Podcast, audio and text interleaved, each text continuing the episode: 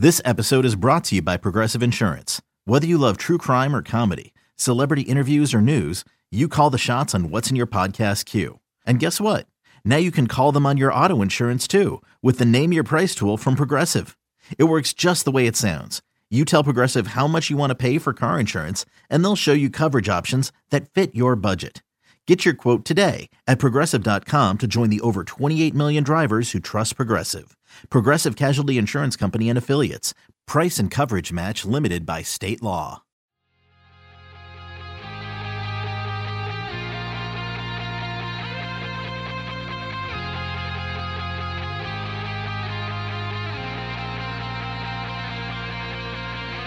Hello, hello, and welcome to another episode of the Yankees Magazine podcast. I'm John Schwartz. I'm the deputy editor for Yankees Magazine. Joining me right now, we have our executive editor, Nathan Maciborski. How you doing, Nate? I'm good, John. I, am sorry we couldn't be together in person today, but you're uh, fulfilling your civic duties as a citizen. Uh, so uh, good for you. I am. It turns out that jury duty in 2022 is both in person and virtual. And today is virtual. I am waiting to find out if I have to go in person. So I'm sitting at home but you know what? Technology being what it is, and the fact that we've all gotten a lot of practice at this, both from, you know, the world having COVID and indeed, Nate, you and I both having COVID last week, uh, we are well prepared to do this stuff together uh, remotely. Exactly. We'll just, you know, just flying by the seat of our pants here. Whatever needs to happen, we'll get it done, just like our magazines. Nothing like becoming a pro at dealing with a global pandemic. I really feel great about it. But this is going to be a fun episode because we're going to talk about our two features about different opening days that we ran in our May issue. And then we're going to talk about a story that I wrote about some really good bourbon, which also at times gets into Yankees reliever Lucas Luetge. So stick around for that. But Nate, obviously, as we record this, I, I, feel like we say this every week when we record this, but the Yankees are rolling. How about that? They're clicking on on all cylinders. You know, the defense has been vastly improved, which really makes me very happy. Pitching's been great. The offense is rolling. So just got to keep it up. You know, everybody's healthy right now. Um, that's that's been the main key. That's been kind of a, a bugaboo the last few years. But um, you know, everybody's feeling well, playing well, and uh, just got to keep it going now. I'll be very honest. Obviously, baseball fans, especially in the age of social media, are conditioned to complain about things. So if the team you know isn't scoring enough runs you'll find a million different reasons to blame it even sometimes ridiculous things like the team hitting too many home runs as somehow being a cause of the team not scoring enough runs and you know, cards on the table here, I'm generally someone who doesn't have much patience for people complaining that you know the team doesn't play small ball enough or any of those things th- that kind of stuff that you would hear in years past. But i will say when the team is doing everything right as it is right now it is something to watch. When the team is stealing bases really well when the team is as you said playing fundamental defense when the team is you know just really enjoying some situational hitting to go along with obviously a couple of three run homers, or as is the case from Monday night, a homer from Josh Donaldson, a homer from Rizzo that just put the game away that way. Right now, the team is winning in every different way. Every game is different. And I just went like a minute of talking about how the team is winning. And I didn't even mention the pitching, which is a mistake because the pitching is probably the biggest reason the team is winning. So it, it's just been every different kind of way you can watch winning baseball we've gotten to see in these first couple weeks. Yeah, it's uh, in stark contrast to the beginning of last season. You know, I mean, there were points last year where Brian Cashman even said it; they were unwatchable. You know, it just nothing was clicking.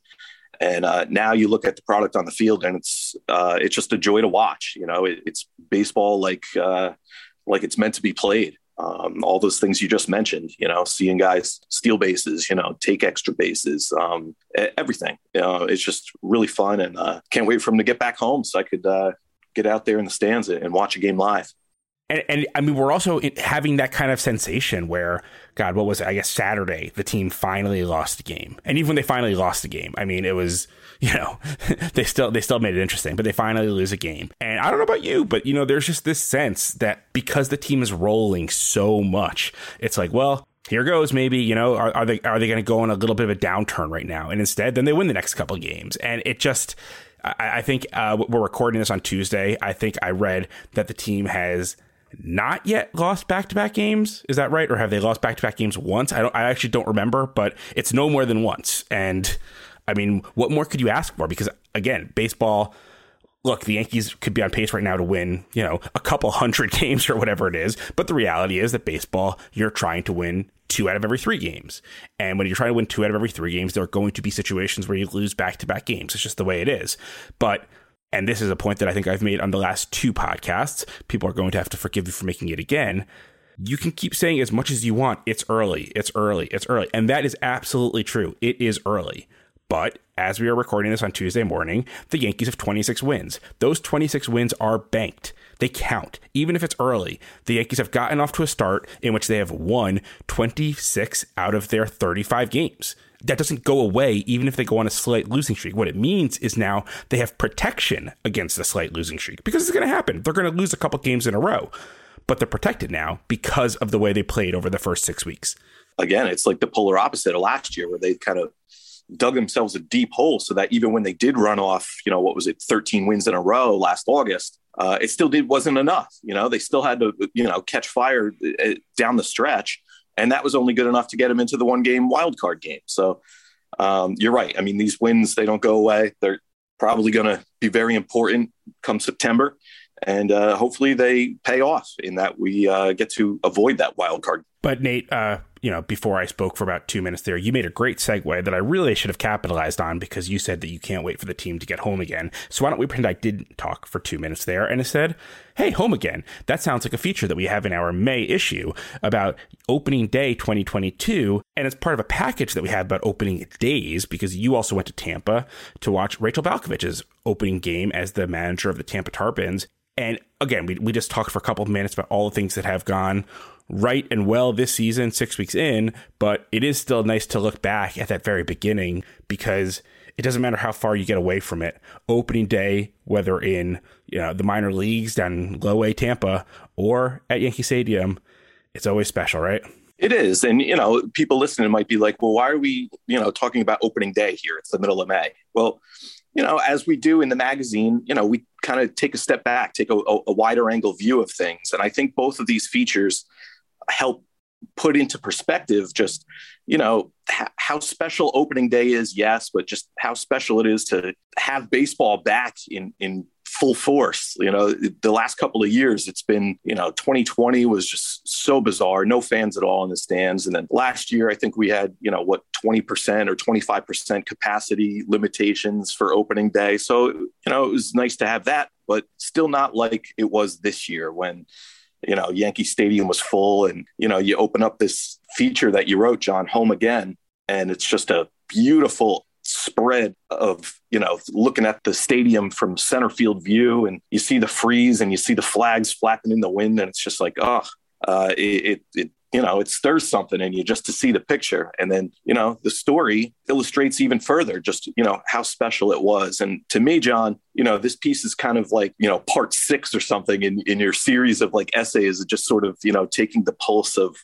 uh, the, the, the scene at Yankee Stadium. You know, I know so many of our readers are able to get here uh, every year, but uh, a lot of our readers aren't. You know, we have people who subscribe to Yankees Magazine who live all over the country, and uh, they might only get to a game once every five years or once every 10 years, or maybe it's been decades since they've been here. Uh, but I feel like your your piece is about you know what's just going on here at the stadium uh, and with the team. Uh, you're able to bring people in to the Bronx, and uh, this piece that you did on this year's opener is just another another chapter in that saga. Thank you, and that really is what I was going for. Obviously you know, in our last episode, we had Brian Hoch here, and Brian Hoch, you know, he, he, he writes about the team in a fashion that's meant to be taken in within an hour of the game ending. And we know that that's not the case. We know that we are going to write a, a story that's not going to print for weeks at a time. And so, what I'm always looking to do with this stuff is to step back and, and, and write a story that's going to work, whether you're reading it, you know, a couple weeks after, or it, look, I mean, maybe this is you know self-involved to say but if you pick this magazine up a couple years from now or stumble onto the link on the internet you know i really wanted to create a time capsule for what these moments were like. And you're right i did kind of approach this as a series over the course of the last few years. And, and you know this this didn't begin as an opening day story. What this kind of began as was really an examination of being back in clubhouses. I thought it was going to be a totally different story, just about you know what it was like on a very personal level to just be back covering baseball the way that we're used to, and act and, and truly how it affects the stories and how it affects the game, and that you know for one reason or another, it just worked well to turn that into an opening day kind of photo essay, kind of feature, but like you said, it, it, I was really just going for this bird's eye view picture. I don't know if this is closing the book on my, you know, pandemic series, if you will, or maybe there's more. Hopefully, there's not more. Hopefully, this is it. But if you go back to the things that I was trying to write in July and August of 2020, this is of a piece with that. And one of the crucial parts of that piece that I was, you know, I, enjoyed getting to put in there was Gerrit Cole talking about starting three different opening days as a Yankee and how they were all completely different, and that the only real comp he had for what to expect as he prepared for opening day was going back to the 2019 ALCS when he was pitching for the Astros. And, th- and this is a guy who's been on the team now for three seasons. It, like I said, I mean, it's been so bizarre these these openers, but I mean, this year's was like finally back to the, what an opening day at Yankee Stadium is supposed to feel like. And uh, I mean, the pictures that you know go with this story just uh, they go so well. I, I, know that you and Ari probably worked very closely in choosing them, but you know it's just in such stark contrast to you know just two years ago. I'm working now on a story for next the next issue on, on Nestor Cortes, and I I went back and watched. I wanted to see what happened there in 2020 when he was pitching with the Mariners, and you know really didn't go well at all. I wanted to see you know how different he looked. And you know, the first thing I noticed when I turn it on is, oh my God, can you re- remember when we had stadiums full of cardboard cutouts of fans in, in certain places? It was just so depressing.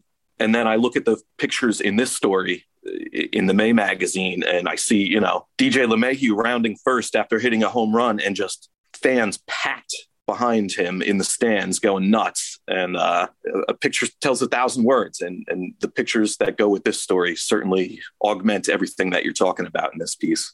For sure. And I, I mentioned this already. I can't say enough about the fact that we're talking about this as a story, but it was meant as a photo essay. And the photos absolutely tell as much of the story as anything I could have written between the work that our photographer Barry Schneiderman and Jim Petrozello did. Obviously, Ari was with you in Tampa, as we'll discuss in a minute. So she had to unfortunately miss opening day because of the rainout. You know, readers that pick up the May magazine and, and read this feature, they're, they're going to love you know reflecting on that type of stuff and seeing these photos that take you you know inside the press conference room at Yankee Stadium or, or inside the dugout where Giancarlo Stanton is, is, being congratulated by his teammates on opening day, you know, up close with uh, the, the young girl who sang the Ukrainian national anthem before the game. Uh, just so many photos make you feel like you were right there. And uh, the words kind of give a, a perspective as to why it was so important and so special.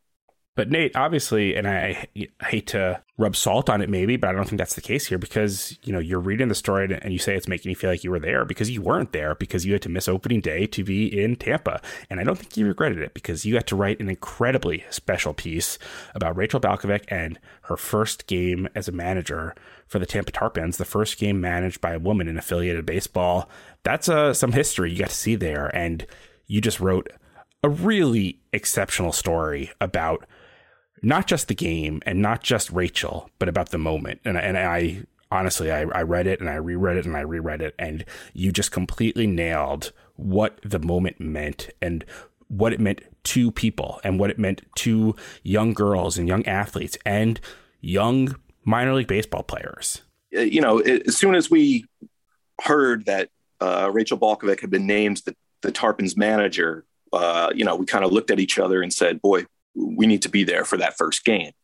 Uh, not really knowing exactly how it was going to go or even where it was going to be. We figured it would be in Tampa. In fact, it was in Lakeland because the Tarpons started on the road against the Flying Tigers. But we wanted to make sure we were there to document it. And I'm so glad that we were. I mean, it, again, it's like if this had happened, if she were hired two years ago, uh, they're probably, you know, in the middle of the pandemic, there wouldn't have been media allowed there, and there wouldn't have been uh, nearly 3,000 screaming young female student athletes who were invited by the Flying Tigers to come watch the game for free, uh, knowing that it was such a historic moment.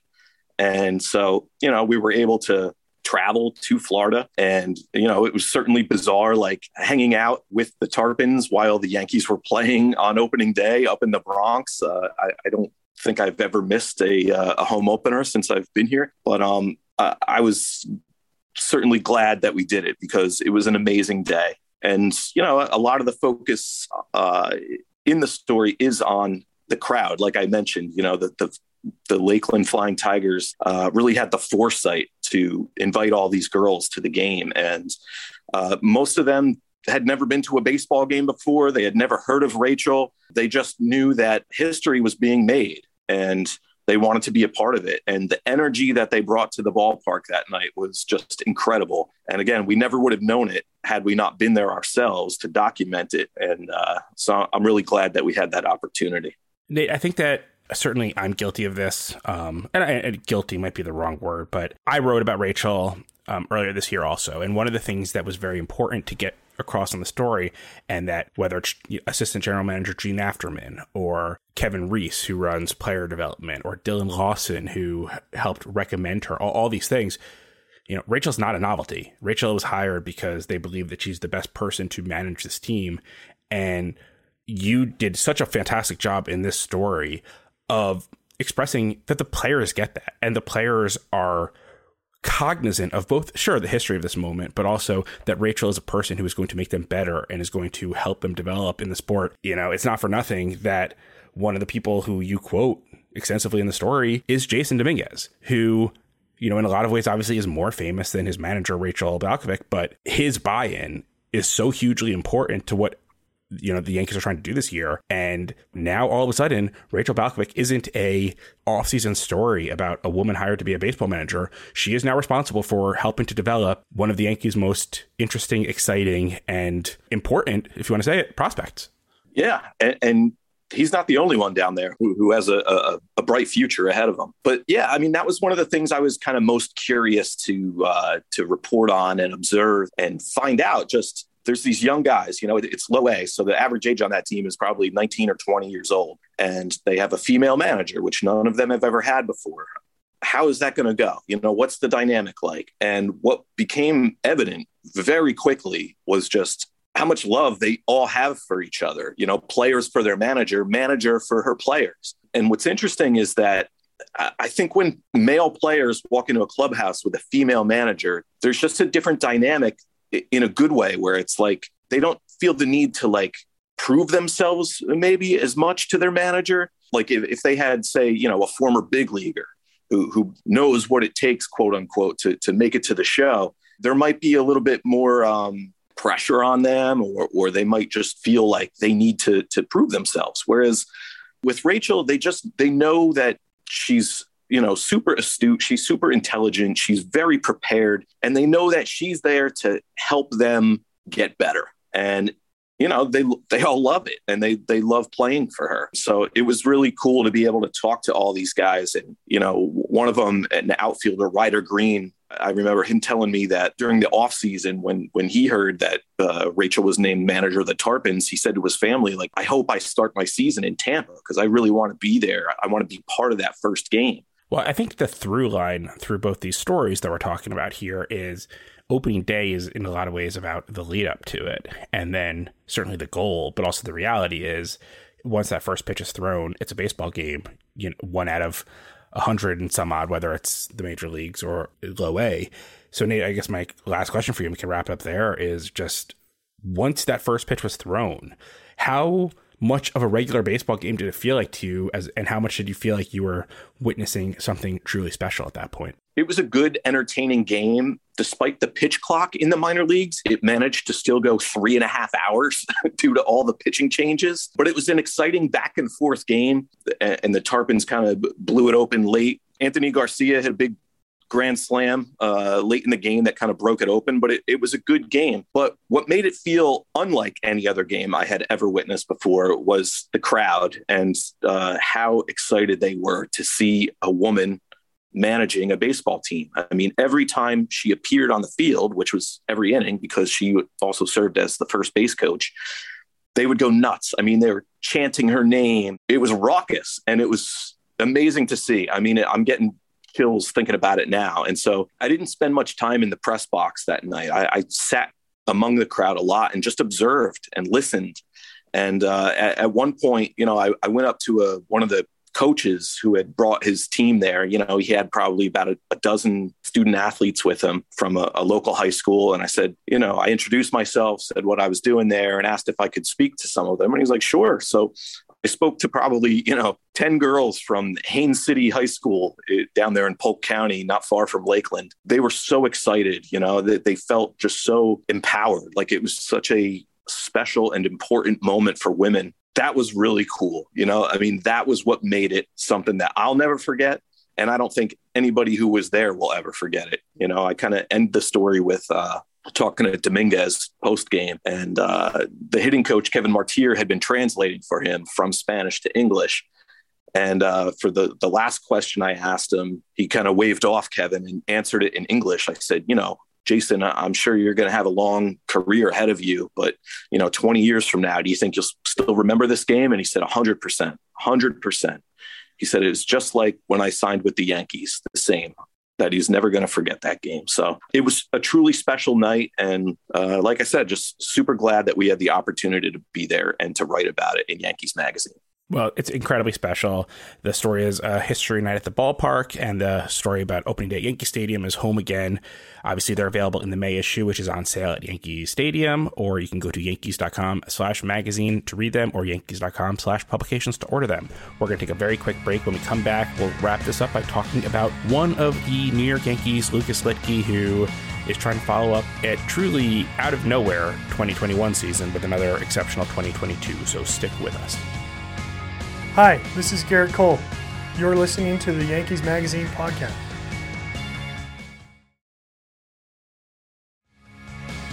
Hi, this is Aaron Boone. You're listening to the Yankees Magazine podcast. Welcome back to the Yankees Magazine podcast. Nate, as I mentioned at the start here, the success of the 2022 Yankees has had a lot of fathers, if you will, a lot of causes behind it, but obviously the bullpen has been remarkable. And however great Lucas Luetge is this year, God, I don't even know what he could, would have to do to make for a more impressive and more inspiring and inspired season than what he put together last season. Yeah, I mean, talk about improbable. I mean, it was a, a guy who, you know, came to spring training that most of us had never even heard of. And we're wondering, you know, how we pronounce his last name. Well, by the uh, middle of last season, everybody knew who Lucas Luetge was because it was one of the great stories on last year's team. A guy who hadn't pitched in the big leagues in six whole years suddenly became a, a huge part of this Yankees bullpen. John, you really knocked it out of the ballpark here talking about him and comparing him to Bourbon. Uh, which you know is kind of right up your alley. Now, did you have to imbibe in order to uh, to write this story? You know there was there was some experimentation. Obviously, I took some for the team here. Uh, I, am will I'm willing to go the extra mile when necessary to uh, chase down my story. But um, honestly, I, I spent so much time as I was conceiving the story, worrying that it was forced. That I was trying to force in this idea of bourbon into it. But I, I mean, look, the, the reality is, bourbon it sits in a an oak barrel for usually at least six years. And it just kept on kind of coming back, just like this natural idea of maturation and, and, and cutting out the rawness and developing and getting more complex. But it, I, I, I promise you have to take my word for this. It came along organically because this actually started, believe it or not, a day or two before I spoke to Lucas because I was talking to Chad Green. And one of the things at the end of our conversation, we just got to talking about because I, I, I, was asking him, you know, what kind of stuff he's able to do that he wasn't able to do previously, and he was telling me about how you know the guys, a lot of them like to drink bourbon together, and one of the guys he mentioned who's into it is Luetge, and so at the end of my long 25 minute interview with Luetge, who I can't stress this enough. I had never spoken to in person. I'm not even sure I'd ever asked him a question in a Zoom just because we hadn't been in clubhouses. This was during spring training. It was my first time back in a clubhouse. But at the end of the conversation, honestly, I had almost already turned my microphone off because it was just small talk kind of. I'm follow I'm asking him about, you know, the stuff that Chad had been telling me about, you know, the bourbon and everything like that. And as he's answering this and as he's telling me about, you know, the bourbon he likes to get himself and everything like that, that's when it's just hitting me like, wait, six years. Like, this is this is something here. And it just from that point, it was like, oh my God, this is the story. Like what what went from being, okay, cool, I'll find, you know, this really inspiring, really interesting story about this reliever. All of a sudden I'm like listening to the to layers develop in my head as he's talking. And I actually had to go back once they came north uh, when we were in the Bronx just to speak to him a little bit more about it because I knew at that point like I need to know more about this guy's relationship to bourbon because this is the story. Well, the analogy actually works perfectly, but I mean, it's a very, uh, you know, this is a, a, deep dive into exactly what's going on out there when when Luetge's on the mound. So I imagine you probably had a chance to go back and and review, you know, what he was doing the previous time when he was up in the big leagues, up in uh, I guess it was 2015 or so. What do you think is the biggest difference between him and now? What what is that what did that maturation entail that has allowed him to you know go out and do what he's doing over the last year plus now? So it sounds ridiculous to answer like this because I'm going to make it sound very simple, and obviously, if it was very simple, everyone would do it. 100% the answer is he just stopped walking people. And that's it. He stopped walking people. So Luetge is a guy he he tells me that his pitch is a glitch pitch like he doesn't really know why it moves the way it does, why why it's able to do everything like the way it moves around. So it's a cutter, but you know, it's kind of a slider. Um, you know, and, and he also throws this now ridiculous slider. The reality is he had so much movement on it, but he didn't realize though is that he can aim down the middle mm. and the ball's going to move out. What he was trying to do was aim out of the strike zone and have it move in. But the problem is the guys just weren't swinging. And so if he missed, he was just walking people and he didn't have the conviction to throw strikes. But more than that, the people he was facing didn't think he was going to get throw strikes. So they didn't, they didn't worry about him. And the thing I kept going back to, you know, if you remember Mariano Rivera, when he would pitch, everyone would say, just don't swing because the ball would dart out of the strike zone and a guy would look silly swinging. And you would say, just don't swing. And if you ever spoke to Mariano Rivera about it, he would say, please don't swing. I'll be fine. Because the thing is, Rivera knew he could throw a strike whenever he needed to. That was the difference. Luetge could not throw strikes. He didn't have the conviction to throw strikes. So that was what the Yankees did. It's funny to talk about this stuff because, yeah, I can go back and watch his outings from 2015, some of them, but you can't look at StatCast data or any, any of the metrics that we're used to now to see how the ball was spinning or how it was moving. It didn't exist the last time he was in the major leagues. so, you know, you're taking on faith because what they're saying, but you, you know, the things you can look at, the batted ball data, you know, they weren't hitting him that much harder. All the stuff he wasn't, you know, doing his, his batted ball results didn't profile that differently. The difference was just he stopped walking people. I, I think about the, uh, the, the piece I wrote earlier this year on Clay Holmes, and it's sort of a, a similar tale in in that you know he hadn't had a ton of success before coming to the Yankees, but then he came comes here, and it's like wow, he, I mean this guy is just blowing hitters away, and so you know I, I wonder uh, what sort of impact would you say that just becoming a Yankee had on Lucas Luetge's success, whether it's working with the coaching staff here or just, I, I, thought with Clay Holmes, maybe it was just, you know, having gone from a, a, team in the basement with the, you know, the Pittsburgh Pirates to coming to a team that's, you know, fighting for first place. Maybe that just re-energized him or something. But um, it was more than that with him. So in, in, talking to the guys that you spoke to, what do you think uh, the difference has been in that regard? Obviously, look, the Yankees have a track record with this stuff at this point uh, in terms of taking, you know, pitchers and, and, being able to change their profiles in a lot of ways. And, and, look, it doesn't work every time, obviously, but you mentioned Clay Holmes. That's an incredibly good example. You look at Jonathan Loáisiga. You look at, uh, you know, what Chad Green has been able to do over the years. You look at, uh, obviously, you know, Lucas Luetge, Michael King. Clearly, they're identifying something that, that's really working in terms of trying to get these pitchers, get the most out of them. And, you know, Luetge he had choices where he wanted to go. It's not like he had necessarily reason to believe he was obviously going to be in the major leagues, but he chose to come to the Yankees because he believed what they were saying to him and not to take anything away from the Yankees, you know, analytics staff or Matt Blake or Mike Harkey or anything like that. But if you ask Luetge, he's going to credit someone maybe unexpected with what happened to him, and that is Oliver Perez. What Perez told him to do was to watch batting practice. And what he said to him was, These guys are throwing half speed and they're throwing it right down the middle. But some of these batters, they're still popping the ball. Not every ball goes over the fence. And he's what he said to him was like, just imagine what it's like when you're throwing full speed and your ball is moving. Like if they're popping up some of these batting practice fastballs, but they're coming right down the middle. Imagine what they're going to do against you. And the point was trust yourself. Trust that the ball is going to move the way you need it to, but throw strikes. And, and if you have menace to your pitches, it's going to work. And I was talking to Josh Donaldson, and, and what he said is he compared it to almost, you know, Jake DeGrom and Max Scherzer, saying, you know, it's the guys who can work around the zone and then go out when they need to. That changes the whole at bat. But Luetge couldn't do that previously. So now he can throw strikes and guys have to swing. But at the same time, you know, this new slider he's been developing, and obviously, you know, that's something that he's been developing with the Yankees. So if you want to talk about, you know, the Yankees pitch design there, that'd probably be the best example. You, you go back to the first week of the season, he's facing Rafael Devers, a lefty, throwing cutter, cutter, cutter, cutter, cutter. Suddenly he throws a slider that looks like it's starting basically at Devers' head. It goes right into the zone. Devers was halfway to the dugout trying to dart out of the way of it.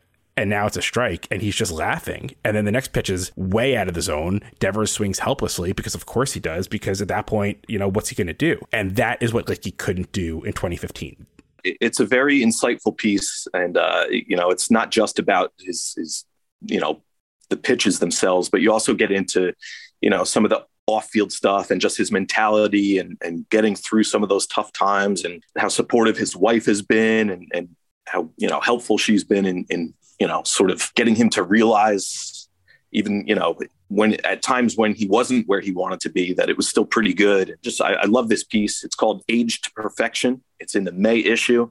And uh, I, I really hope people check it out and hey, look, pour yourself a nice glass of bourbon while you read it because I think it's important to get the full experience. I agree. That would be a very uh, enjoyable way to spend a, a, a little bit of time with Yankees Magazine.